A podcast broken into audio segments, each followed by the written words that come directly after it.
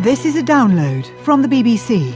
To find out more and our terms of use, go to bbcworldservice.com slash podcasts. This is James Coomarasamy with NewsHour, recorded on Friday, the 21st of December at 21 hours GMT. Coming up, a week after the Connecticut massacre, America's National Rifle Association calls for an armed police officer at every U.S. school. The only thing that stops a bad guy with a gun is a good guy with a gun. Fears and questions after a new outbreak of intercommunal violence in Kenya. Is the government ready to manage security, especially during elections, in multiple hotspots uh, around the country? And in the second of his special reports from Greece, NewsHour's Tim Franks looks at the rise of the far right Golden Dawn Party and examines its alleged links to violence.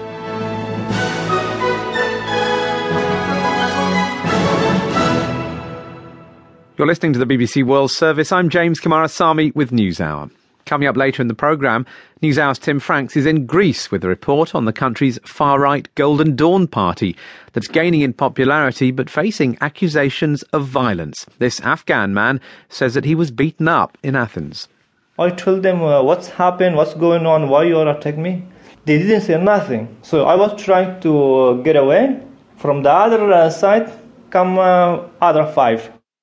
We'll have more of Tim's report in just under half an hour's time. First, though, we go to the United States.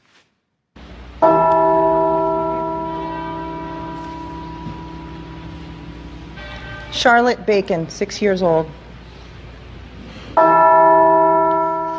Where the toll of bells and the roll call of the names of the victims marked a week on from the massacre at the Sandy Hook Elementary School in Connecticut.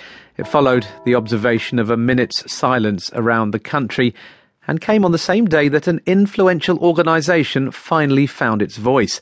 The American gun lobby, the National Rifle Association, has called for armed guards to be stationed in every school. It was its first response to that mass shooting a week ago. Well, our Washington correspondent Paul Adams has been following the day's events.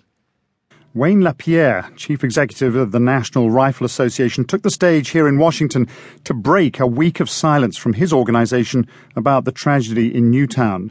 And if anyone tuned in expecting to hear words of contrition from a group that so successfully represents the interests of gun owners and manufacturers in America, then they will have been sorely disappointed. Without much ado, Mr. LaPierre simply rejected an entire week of national debate about gun law as a complete waste of time for all the noise and anger.